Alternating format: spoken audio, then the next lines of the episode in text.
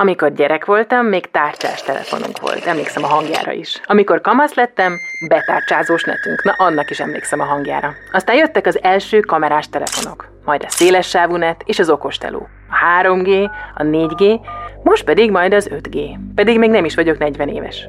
Amit régen távközlésnek hívtunk, az ma már infokommunikációs ipar. És a fejlődés az folyamatos.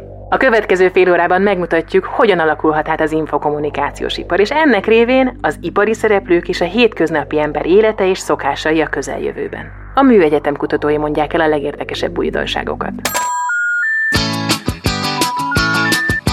Az innovációban az a legjobb, hogy az alkotónak élményt, a gazdaságnak lendületet, az országnak versenyelőnyt hoz, miközben akár az egész emberiséget előrébb viszi. Jós Andrea vagyok, a tudomány megszállottja. Az Inno Sapiens a Műegyetem jövőformáló podcastje.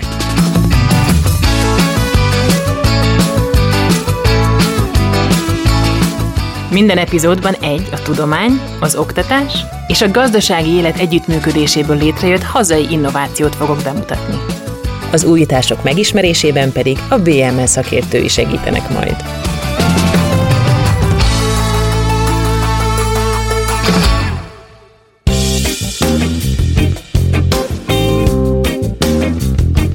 Itt a stúdióban vendégem Saraf Hassan, a BME villamosmérnöki és informatikai karának dékánja, illetve Budai Gergő, a Vodafone alelnöke. Üdvözöllek benneteket, uraim! Távközlés vagy infokommunikációs ipar? Miről tudunk beszélni itt? Hassan? Távközlésről indultunk, és informatikáról, és ez a két terület konvergált egymáshoz. A távközlés arról szólt régen, hogy egy adatot vagy egy hangot vigyünk egyik helyről a másikra. Uh-huh. Most a rendszereknek a nagy része szoftver, sőt a hálózatok is már programozottan működnek. Most infokommunikáció ipar. Gergő, nem vitatkoznék Dékán úrral, abszolút ezt az álláspontot képviselem én is. Hogyha még megengeditek, vissza is lépnék egy lépést. Nekünk még a cég névbe is pár évvel ezelőtt benne volt, még nem csak az, hogy távközlési ZRT, de még az is benne volt, hogy mobil távközlési oh, ZRT. Oh. Ugye ezt is ki kellett venni, hiszen most már ugye konvergensek vagyunk, és nem különböztetünk mobil és vezetékes között. Illetve mi szeretjük azt mondani magunkról, hogy mi úgymond az iparágak iparága vagyunk, hiszen most olyan forradalmi időszakban pillanatban vagyunk, egy olyan technológiai robbanáson eh, megyünk keresztül, amikor egész egyszerűen azt látjuk, hogy a technológia más iparágakba rajtunk keresztül uh-huh. jut mhm. el. Tehát ak- beszélhetünk a mezőgazdaságról, közlekedésről, robotikáról. robotikáról, okosvárosokról, egészségügyről, oktatásról, és hogyha ha jól töltjük be a szerepünket, akkor az új technológia, az innováció rajtunk keresztül csatornázódik oda be, és ez alátámasztja abszolút a, a, az infokommunikáció megnevezést. Akkor nézzük is, hogy melyek ezek a fejlesztési kihívások most, melyek a legforróbb témák. Most egy olyan időt élünk, ahol keverednek a fogalmak. Itt keveredik a mesterséges intelligencia, keveredik az 5G, keveredik a szoftver, a hardware, a hálózat, a távközlés. Ezek úgymond, mintha külön ágak lennének. Valójában, amikor egy megoldásról beszélünk, egy agrár megoldás, vagy egy távműtét egy orvosi világban, akkor ezek az ágak, ezek egy helyen jelennek meg, egy komplex rendszert képeznek, ezt szeretnék kifejezni, ez az infokommunikációs fogalom. Tehát most mi, miről beszélünk? A mesterséges intelligencia nem új keletű. 70-es évek elején, 60-as évek végén már ennek a szakértői rendszerek című vagy a klasszikus mesterséges intelligencia névre hallgatott. Akkor az volt a probléma, hogy kevés volt a számítókapacitás, és kevés volt az adat. Most bőven van számítási kapacitás, mérnökként nem mondhatom azt, hogy végtelen, mert nem igaz, elég nagy, és rendelkezésre áll sok adat. Sok adat gyűlik a telefonunkon, sok adat gyűlik rólunk, otthon van kamerám, be van kötve a hálózatba, és így tovább, megvan az adat. A hálózat, az okos hálózatnak az a fő feladata, hogy ezekből az adatokból tanuljon, és adaptálja, ez az adaptív jellege az a hálózatnak, adaptálódjon a mi igényeinkhez. Tehát folyamatos alkalmazkodás Igen, és az az adaptáció, bocsánat, ez egy latin szó, de akkor itt az adaptív jelleg azt jelenti, az, az alkalmazkodás, és ez háttérben azért azt mondjuk, ezek a rendszerek már szoftver intenzív rendszerek, tehát kemény szoftverek futnak a háttérben, már a hardware tisztelet a hardvernek, én hardveres kollégákat nem szeretném bántani, de azért a hardvernek így ilyen tekintetben van egyfajta univerzális feladata, de az intelligencia alapvetően a szoftvertől várjuk el. Én mindig a saját szemszögemből szeretem, mint, mint felhasználó, mint, mint élményre vágyó igyekszem megközelíteni ezt a kérdést.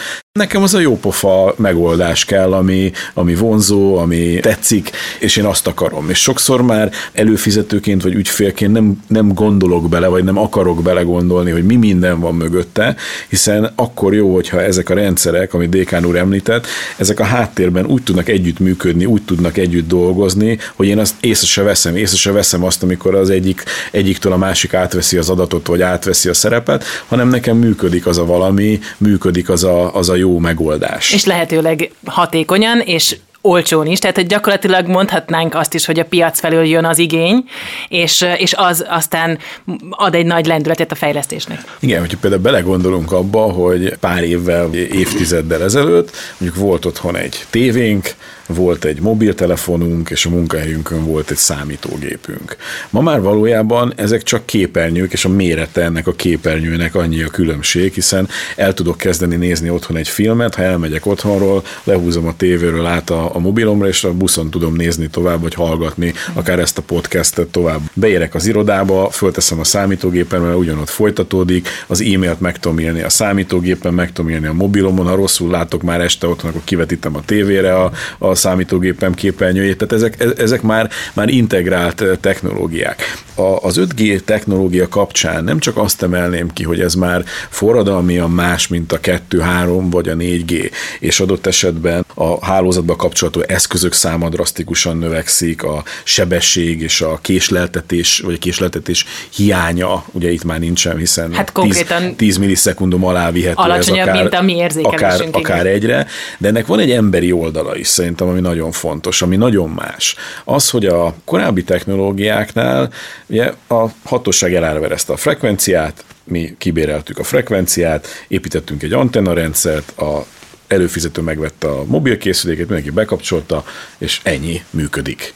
Most a, a, az 5G-nél, meg ott, ahol már bejönnek mellé a mesterséges intelligencia, meg más ilyen fontos témakörök, itt már én azt látom, hogy ennek az emberi oldala is más. Olyan szempontból, hogy itt együttműködésre, partnerségre van szükség. Tehát ez a bizonyos virtuális asztalt, az többen kell, hogy körülüljük, mert kell egy jó problémafelvetés, vagy problémáit meg kellene oldani. Van, jön valaki egy, egy szuper jó ötlettel, aki a, nyilván az ötlet gazda. Aztán ehhez kell egy frekvencia, kell hozzá hálózat, kell hozzá mesterséges intelligencia, kell hozzá szoftver, kell hozzá hardware, és rögtön ezt a bizonyos virtuális asztalt, ezt rögtön 8-10 üljük körül, és eh, együtt dolgozunk valami cél érdekében.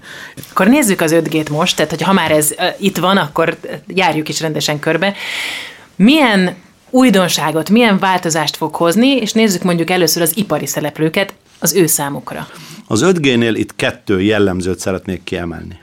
Egyik a kicsikésleltetés, tehát a, a türelmetlen embereknek ez jó hír, tehát ha most csinálok valamit, mondok, egy autó megy az úton, autonóm módon, egy váratlan eseményre gyorsan tud reagálni, és nem fog neki menni a következő autó. Tehát ez a gyors reagálás, vagy a, úgy hívjuk, hogy latency angolul, vagy ez a kicsikésleltetés. Másik pedig a, a tömeg, tehát mekkora adatmennyiséget tudunk csinálni. Ha valaki azt várja az 5G-től, hogy élvezetesebb legyen egy mobilfilm, ez ez nem fogja látni a különbséget, mert a 4G elég jó ebbe. Ha valaki azt várja, hogy a hangminőség javulni fog, vagy változni fog, akkor téved, akkor, akkor csalódás fog okozni. Itt az adat internete az 5G. Itt az adat van a középpontban. Adatok történnek, tehát két vetülete van, és ezt a két vetületet szeretném én kihangsúlyozni, és az ipari szereplőknek ez a fontos. Az egyik maga a kicsikésletetés, a másik a mennyiség, amit tudunk kezelni. Hány szenzort, mennyi adatot tudok egy helyen kezelni, és föllökni egyik egyik helyről a másikra.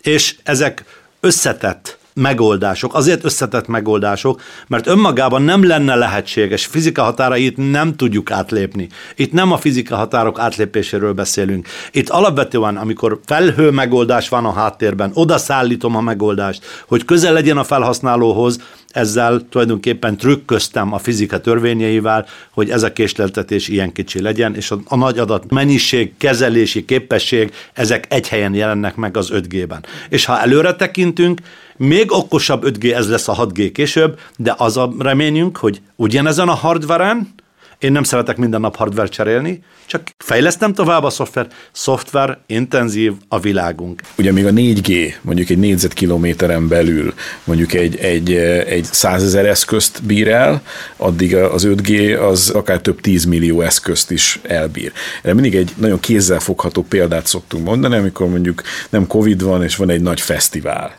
És a fesztivál területén ugye egy relatív pici terület, ahol rengeteg ember gyűlik össze, és ott hiába szoktuk megerősíteni a, a mobil infrastruktúrát, hogy ott azon a területen van eh, két-háromszáz ezer ember, akkor bizony azt tapasztaljuk a 4G hálózatnál is, hogy lassabban épül fel a hívás, sokszor nem tudunk hívást kezdeményezni eh, azonnal, mondjuk egy 5G hálózatnál ilyen Sziget már, ilyen már, ezt meg kipróbáljuk. Igen, ilyen, Kipróbáljuk, ilyen, már, igen. ilyen már abszolút, eh, abszolút nincsen.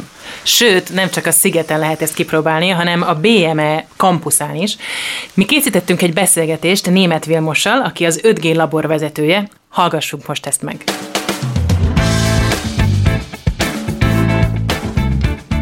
Német Vilmos, a BME 5G teszthálózat fejlesztésének a koordinátora van itt velem a stúdióban. Üdvözöllek, Vilmos!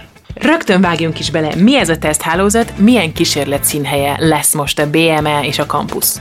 A BME-n létrehozunk egy olyan nyitott 5G teszthálózatot, kísérleti hálózatot, illetve innovációs környezetet, ami lehetővé teszi azt, hogy a egyetemi kutatók olyan alkalmazásokat fejlesztenek 5G alapon, amelyek utána való alkalmazást nyernek, illetve együtt tudunk működni olyan cégekkel, hazai és külföldi cégekkel, akik ilyen 5 alkalmazásokat szeretnének kifejleszteni, illetve tesztelni.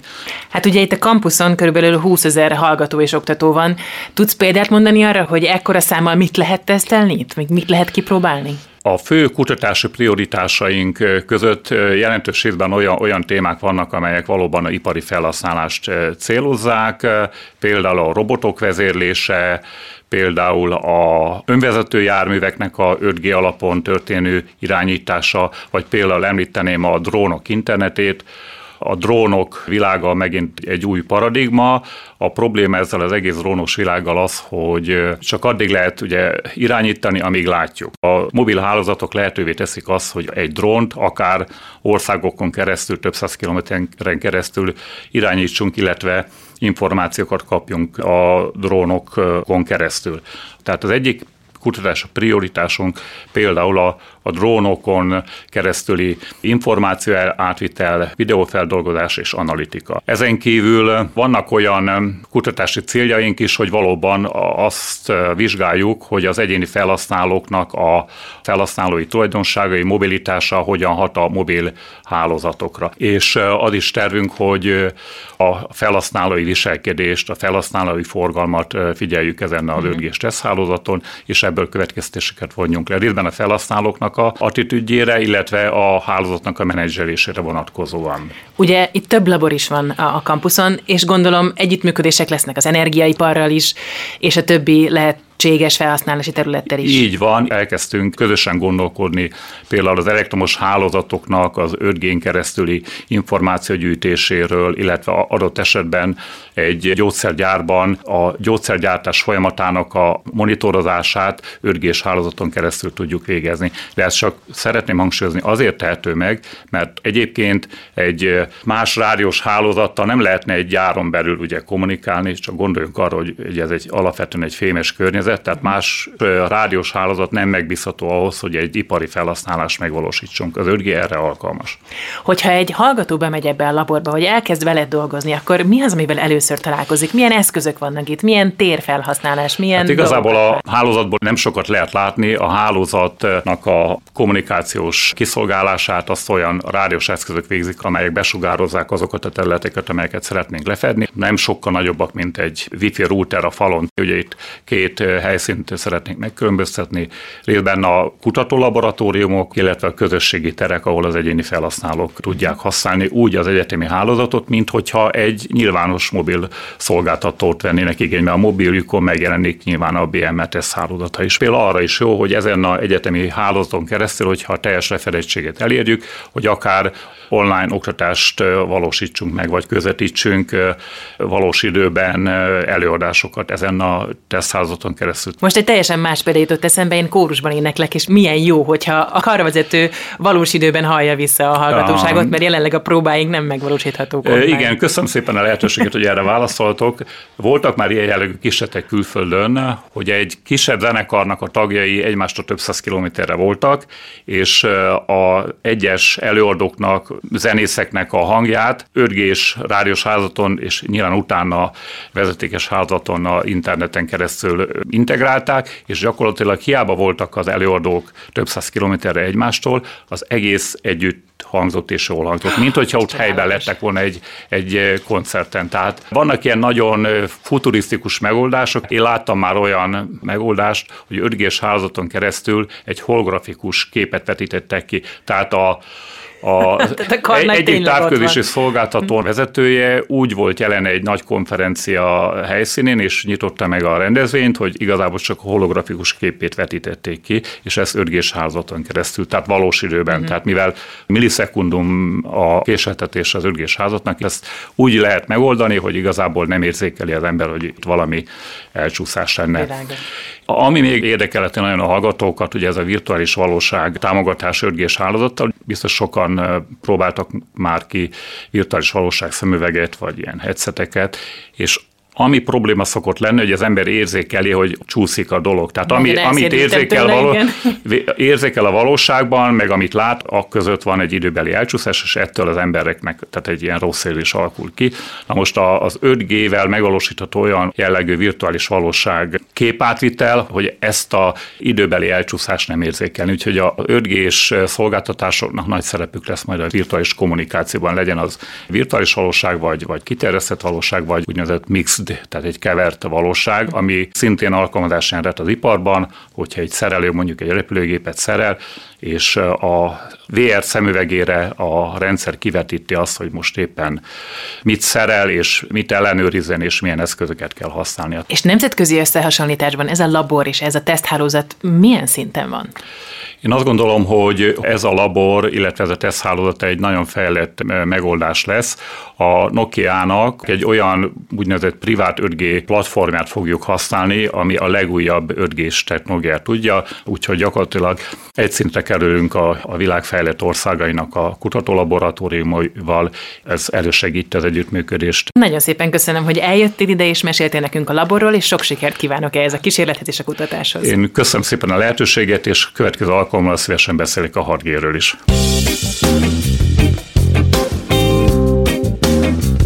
Folytatjuk a beszélgetést. A stúdióban Seraf Hassan, a BME dékánja, és Budai Jégergő, a Vodafone vállalati kapcsolatok vezérigazgató helyettese. Szóba került a bejátszásban is, és a beszélgetésünk során is a 6G. Most ez tényleg ennyire itt van a küszöbön? Amikor kutatásról beszélünk, ha az, hogy itt van, ez mindig nézőpont kérdése. Szerintünk elérhető, távolságban van tőlünk, de én szeretném először élvezni, és eh, élvezetre ösztönözni a többieket az 5G használatában. Maradjunk az 5G-nél szerintem, mert ez sok embernek még, még egy kicsit homályos, sőt, vannak félreértések, vannak mitoszok, vagy ilyen tévhitek ezzel kapcsolatban. A tévhiteket el is kerüljük. Igen. Mi az, ami biztos tudás, és mi az, ami tény, aminek, ami jó, ha elhangzik az 5G-vel kapcsolatban, akár mérnöki szemmel, tehát itt belemehetünk a tudományba amikor a, az 5G-ről beszélünk, akkor van két jellemző, amit nem szabad elkerülni, a biztonság és a megbízhatóság. Tehát a biztonság és a megbízhatóság, mondok egy példát, például teleoperáció robot. Tehát távolról mindannyian tudjuk, hogy az orvosok túl vannak terhelve. Ha valaki utazóba van, nem csak videokonferencián tud jelentkezni, akár távolról tud műteni, ha kell. Tehát az 5G ez a megbízhatósági faktort fogja emelni, és a biztonságossága a megoldásoknak fogja tudni alátámasztani. Egy műtétnél, egy autónál, egy repülőnél, egy vonatnál, amikor beszélünk egy vonat ami már, már közelíti a 800-900 km per óra sebességgel, ott nem mindegy, hogy hogy hát mennek ezek az adatok, mindegy, és ilyen az adatmennyiség és, és és, és minőségi kezelése, ez hogy tudni megjelenni egy helyen. Uh-huh. A Vodafone miért kezdeményezett együttműködést a BME-vel, és hogyan alakult ez a kapcsolat, aminek a keretei között mi most itt amúgy beszélgethetünk?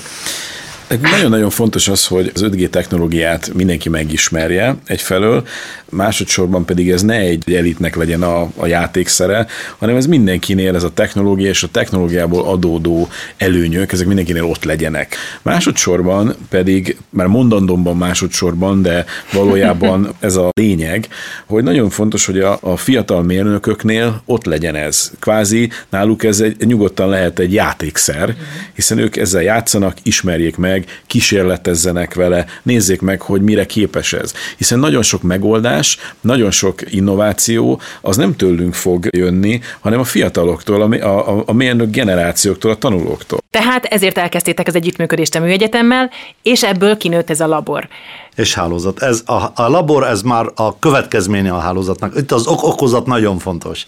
Elindult a BMN egy felsőoktatás és ipar együttműködési, ez a FIEK névre hallgató projekt. Ennek a projektnek voltak ágai, gyógyszer, energetika, és volt IKT, vagy infokommunikációs irány. Az az infokommunikációs irány, mint az ipar ágak ipar ága, ezt uh-huh. nagyon tetszett ez a megfogalmazás az elején, most tulajdonképpen egy rakéta a hordozója a, a többi területnek, és tudja előre tolni innovációban mindenképpen. Ebbe a projektben a Nokia-val volt egy kutatásfejlesztés, és akkor megálmodtunk ez úgynevezett hittól hídig, tehát Szabadsághídtól Rákóczi hídig téglalapot, az egész BML kampuszt, hogy lefedjük az 5G hálózattal. Ez pont azért, mert több célt szolgálunk fel. Az egyik, hogy a mérnök generációk ezen fognak innoválni, ezek fognak szenáriókat csinálni. A második, ami szintén fontos, mi belső használatra is tudjuk használni, tudunk olyan szenáriókat, alkalmazásokat fejleszteni, főleg ilyen környezetben, amikor 22 ezer diák ott mozog, ez nem kis kihívás ilyen streamelni 22 ezernek, tehát ez egy komoly teszt, terhelés teszt is a hálózatnak, és a visszacsatolás az ott lesz a Vodafone kezében. Az a feladat, hogy minél több szolgáltatás fusson rajta, és mi fogjuk tanítani a fiatal mérnököket, hogy itt van, tessék, ez teszthálózat, egy szigetelt frekvenciasávba megyünk, tehát nem bántjuk a kereskedelmi hálózatot. Itt lehet programozni, átírni, átkonfigurálni, mindent lehet csinálni a hálózattal. Ha egy drónrendszert, egy drón és autonóm jármű akarnak együtt kommunikálni, itt van a lehetőség, hogy ezt meg tudjuk csinálni. Itt folytatjuk mindjárt, de ha már szóba került a Nokia, készítettünk egy beszélgetést Vulkán Csabával, a Nokia Bell Labs magyarországi igazgatójával. Hallgassuk meg, hogy ő mit mond az együttműködésről.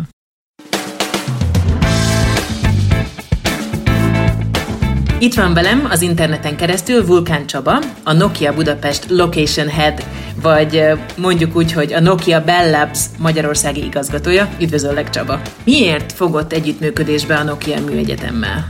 A Nokia és a BM együttműködésnek nagyon hosszú története van, nagyon sok sikeres projektet tudhatunk magunk mögött. Gyakorlatilag a partnerség az valamikor a 90-es évek végén kezdődött, amikor létrejött itt Budapesten Nokia-nak a kutatás fejlesztési részlege, ami azóta is itt van. Akkoriban már volt GSM szolgáltatás Magyarországon is, és éppen a harmadik generációs mobilházat technológián dolgoztunk. Ebben volt partnerünk a BME, aztán szépen lassan, hogy öregettünk, és az évek, úgy következő technológia fejlődést lekövettük itt is, tehát gyakorlatilag az összes hálózat architektúrával kapcsolatos, terminál technológiával kapcsolatos, IT, szoftver technológiai fejlesztésben partnerkedtünk a BMW-vel, gyakorlatilag minden releváns technológiát így lefettünk. Természetesen adódott, hogy 5G-ben is a BMW fogjuk folytatni, és ennek, egy, ennek a közös együttműködésnek, vagy közös gondolkodásnak az egyik prominens projektje ez a FIEC 5G teszthálózat és innovációs hálózat, és ez csak az egyik a sok, vagy több párhuzamos 5G-vel kapcsolatos közös munkánk közül. Hogyan néz ki konkrétan ez az együttműködés? Hogyan képzeljük el? Először is kialakítottuk egy közös koncepciót, ez már azon túl vagyunk. Akkor megterveztük a hálózatot, ez is megtörtént. És most, ami elkezdtünk dolgozni, az maga a hálózat telepítése, ez itt tartunk most, aztán következik a beüzemelése, a működtetése, és ugye mi ez egy élő technológia, és reméljük, ez sokat fog fejlődni, ez itt a további fejlesztése, bővítése, átkonfigurálása, ennek az egész hálózatnak bevonása az oktatási, kutatási célú tevékenységekbe, és amúgy meg egy még egy másik cél az, hogy ugye ez nem csak magunk van, hanem más partnereknek is meg akarjuk ezt nyitni, mint egy ilyen tesztfelület, vagy ilyen kis tesztési terep, hogy gyakorlatilag segítsük az 5G-vel kapcsolatos kompetencia kialakulását Magyarországon. Az érdekelne még, hogy van-e bármilyen személyes élményed, vagy kedvenc sztorid, amivel így tudod érzékeltetni, hogy mégis milyen ez az együttműködés nektek? Hát sok, sok jó történet van, mégis az egyiket kiemelném, ami a, a digitális Rubik kocka története, vagy digitális bűvös kocka története, ami egy teljesen új megközelítésben próbál nagyon elvont technológiákat így kézzelfoghatóvá tenni. Ez arról szól, hogy egy teljesen fekete, tehát nem színes, mi ahogy elképzelnék, egy teljesen fekete, nagy, kicsit nagyobb méretű Rubik kockát val mutatjuk meg azt, hogy mit is tud az 5G, meg a járulékos technológiák, tehát az a teljes ilyen virtualizáció, mit jelent az, mikor a valóságot digitalizáljuk, mi is történik. Gyakorlatilag egy ilyen nagy kockát, ami egy fizikai eszköz, azt így szenzorokkal digitalizáljuk, és egy ilyen virtuális ikret hozunk létre, ami a, ami a virtuális ikret valahol a felhőben leképezünk, és gyakorlatilag ez a virtuális ikren többen is tudunk egyszerre játszani. Ugyan most ez egy játék, de igazából ez lehet bármi, egy, egy ipari robotnak a vezelése, egy, egy kreatív munka, el tudsz kezdeni bármit, amit így többen, több erről egyszerre vagy együttesen tudnak kezelni, és gyakorlatilag ami ott megtörténik, az leképződik a, a fizikai eszközökre is. Ez egyszerűen mutatja azt, hogy mire jó az 5G, tehát hogy egy ilyen nagyon alacsony ilyen látenciájú megoldás, ugye mert az, az van, hogyha biztos tudod, hogyha valamit mozdusz kezed, akkor elvárod azt, hogy az megtörténjen a virtuális világban, és nem akkor úgynevezett ilyen cyber sickness-szerű, ilyen rosszul létszerű, vagy ilyen diszkomfort érzés kerít hatalmába. Tehát ugye ezt is, tehát hogy egy, egy 5G az egy ilyen alacsony látencia hálózat is egyben, vagy technológia is egyben, de egyben egy ilyen, hogy mondjam, egy nagyon fontos technika abban, hogy a, a valóságot, a fizikai valóságot így valahogy digitális térbe transponáljuk, és azt azon tudjunk együtt dolgozni, és akkor együtt még demonstrálja az 5G-nek a technológiát, tehát a rádiós technológiát, a fejlő alapú, ilyen úgynevezett edge, cloud, edge, edge computing technológiákat, és ezt nagyon játékos formában. És ezt a dolgot megcsináltuk közösen egy ötlet alapján az gyakorlatilag a BMW kollégák hozták létre. Ez nagyot futott a világban, volt a Las Vegasban CS, CES 19-ben, volt a Brooklyn 5G Summiton, ami egy nagy 5G-s ilyen technikai fórum, és nagyon-nagyon jó ilyen visszajelzések kapott az összes úgynevezett industrial tehát ilyen szakértőktől nagyon-nagyon jó cikkeket írtak róla, nagyon elismerően nyilatkoztak róla. Csak ez egy nagyon jó példa ahhoz, hogy ilyen innovatívan, még a nagyon komplex technológiákat is hogy lehet így kézzelfoghatóvá tenni. Nagyon köszönöm, hogy ezt elmesélted, és köszönöm ezt a rövid beszélgetést. Folytatjuk a stúdióban a többiekkel. Hogy jött végül a hálózat kiépítése és a szolgáltatás megindulása után maga a labor ötlet? A labor ötlete az, hogyha itt van egy hálózat, és fiatalok, kutatók és hallgatók együtt fejlesztenek applikációkat, szenáriókat, akkor merjünk kiállni a magyar KKV-k elé, és azt mondani, fejlesztettük ezt a szenáriót egy showroom a labor. A labor nem a fizikai mérés, mert ezek a laborok léteznek az egyetemen eddig is. Az 5G labornak ez a showroomja, az 5G alkalmazásoknak a műegyetemen. Tehát minden, amit tanultatok, ami, ami kialakul, ami kikristályosodik, az ott megmutatható. Így van, amit a kutatási eredményünket, ezt meg tudjuk mutatni egy applikációban, és azt mondjuk a magyar KKV-nak. Eddig féltetek attól, hogy itt van 40 épület, vagy 50 ajtaja van a műegyetemnek? Gyertek, itt van egy ilyen. Ha 5G iránt érdeklődtök, gyertek, megnézitek azt, hogy egy gyártó csarnokban az 5G hogy tudja biztosítani ezt a biztonságos kommunikációt a gépek között. Ja, akartok egy ilyen VR szemüvegen keresztül egy ilyen szenáriót, hogy akkor távolról irányítom az autómat? Tessék, itt van egy másik szenárió, és akkor ilyen formán kell tanítani szeretnéd a kooperatív robotot, hogy programozd mozdulatokkal, gesztusokkal és nem programozással, tessék, itt a harmadik asztalon lehet megnézni, tehát a labor, ez az interface, a showroom, az a mérnökök szemében az érték itt a hálózat környékén van, ez már csak a megjelenése ezeknek az applikációknak felhasználói fejjel. És nem titko, eltitkolt egy célunk. Nekünk van egy nemzetgazdasági missziónk is. Állami intézményként úgy érzem ez a kötelességünk is, támogatni ezt a sok-sok 500 ezer körül van a, a cégek száma Magyarországon KKV-k, akik működő KKV-k. Ezeknek kell egy víziót mutatni a jövőre. Hogy tudják a hatékonyságokat növelni? Nekünk ez erkölcsi kötelességünk, hogy segítsük ezt a, ezt a nemzetgazdasági pust a világban. És ezúton szeretném megköszönni a Vodafonnak, a Innovációs és Technológiai Minisztériumnak, aki posolta ezt az együttműködést, és természetesen a Nemzeti Média Hatóságnak, hogy itt a frekvencia szabályozásban segítette ezt az együttműködést a, a mi világunkban. Nézzük a Vodafone oldalát. Nektek miért jó egy ilyen együttműködés? Mit tud adni egy ilyen világcégnek egy ilyen közös projekt? Mindenkinek meg kell ismertetni a, az 5G-t, és hogy mit tud.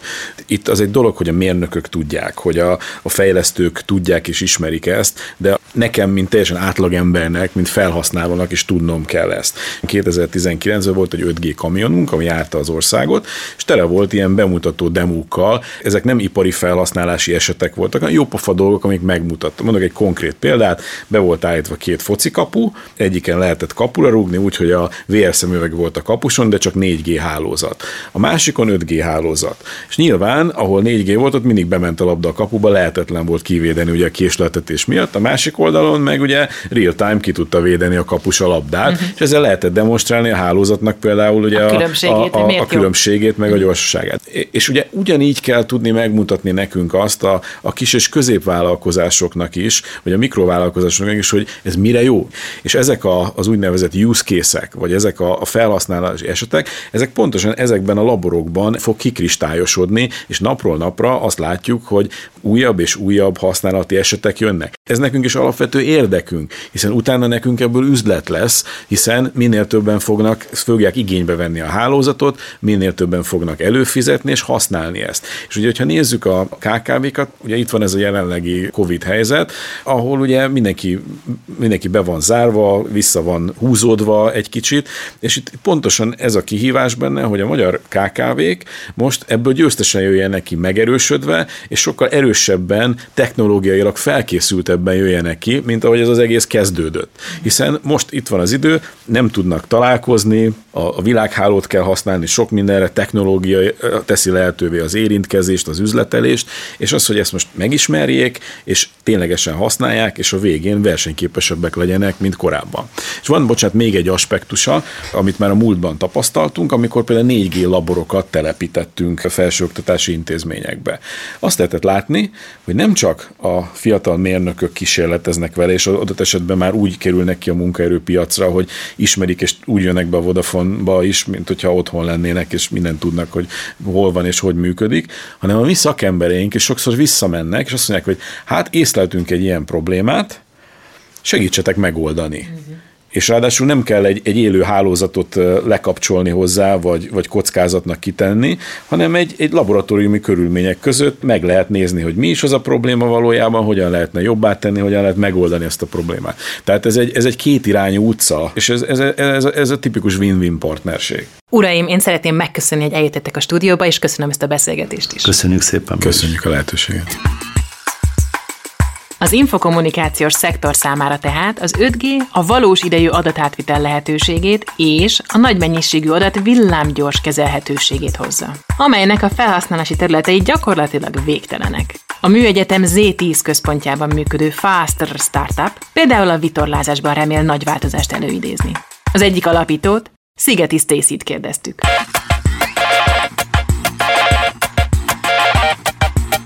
Egy olyan megoldást szeretnénk létrehozni a mi kis csapatunkkal, ami a vitorlázóknak nyújt egyfajta segítséget, hogy a versenyzők minél gyorsabbak legyenek, a szabadidő vitorlázóknak pedig egyfajta tanítási lehetőség azokból az applikáción keresztül visszaérkezett feedbackekből tudjanak ők tanulni, és ne legyenek rászorulva, hogy edzőkkel tréningezzenek.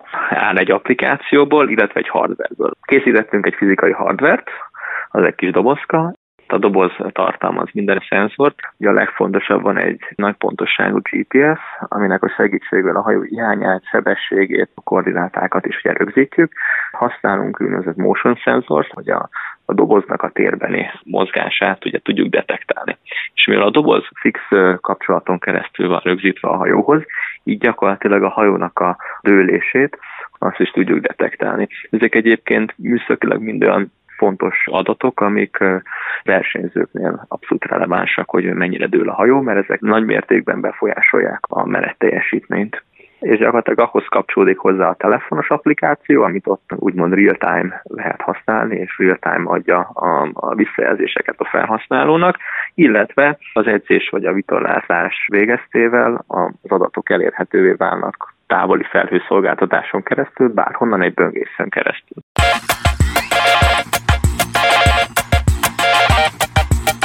Most egyelőre ott tartunk ilyen ökölszabályként, hogy egy napi vitorlázás alatt 20-30 megabájtnyi adathalmaz gyűl össze. Megoldásoktól függően lehet eltérés, hogy hány adatpontot használunk. Példaként tengeren lehet mérni az áramlás, tengeráramlásnak az irányát, meg a sebességét is, ugye az is egy plusz adatpont. Vagy hogyha a szelet több helyen lehet mérni, akkor nyilván a, a napi mérés mennyiségét, illetve az eltárolt adat mennyiségét is nagy mértékben befolyásolja.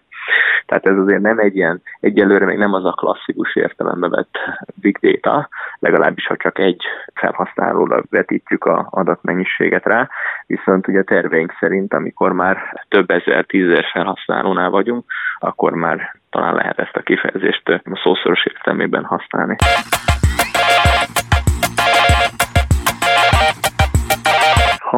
Szeretnénk egy kicsit kiegészíteni a szolgáltatásokat egy ilyen valós idejű verseny nyomkövetéshez, vagy valamiféle közvetítési rendszerbe való beilleszkedéshez, ahol mondjuk egyszerre több hajó is vitorlázik, meg hát nyilván a kedves néző is szeretné azonnal látni, hogy a kedves csapata az befutott-e, vagy még a bolyát kerül vagy ilyesmi.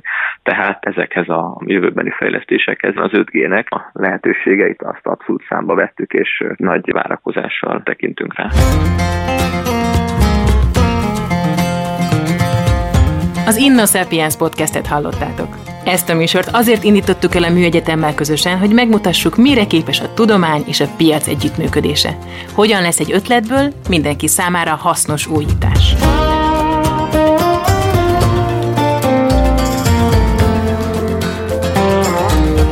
Ha tetszett a műsor, iratkozzatok fel a lejátszókban, és meséljetek rólunk másoknak is. A műsor téma szakértője a Budapesti Műszaki és Gazdaságtudományi Egyetem. A szerkesztő Maronics Kriszta. A gyártásvezető Grőger az utómunka és zenei szerkesztő Szűcs Dániel, a kreatív producer Román Balázs, a producer pedig Hampuk Rihárd. Jós Andreát és az InnoSapiens podcastet hallottátok. Ne felejtsétek, újat létrehozni a legizgalmasabb dolog.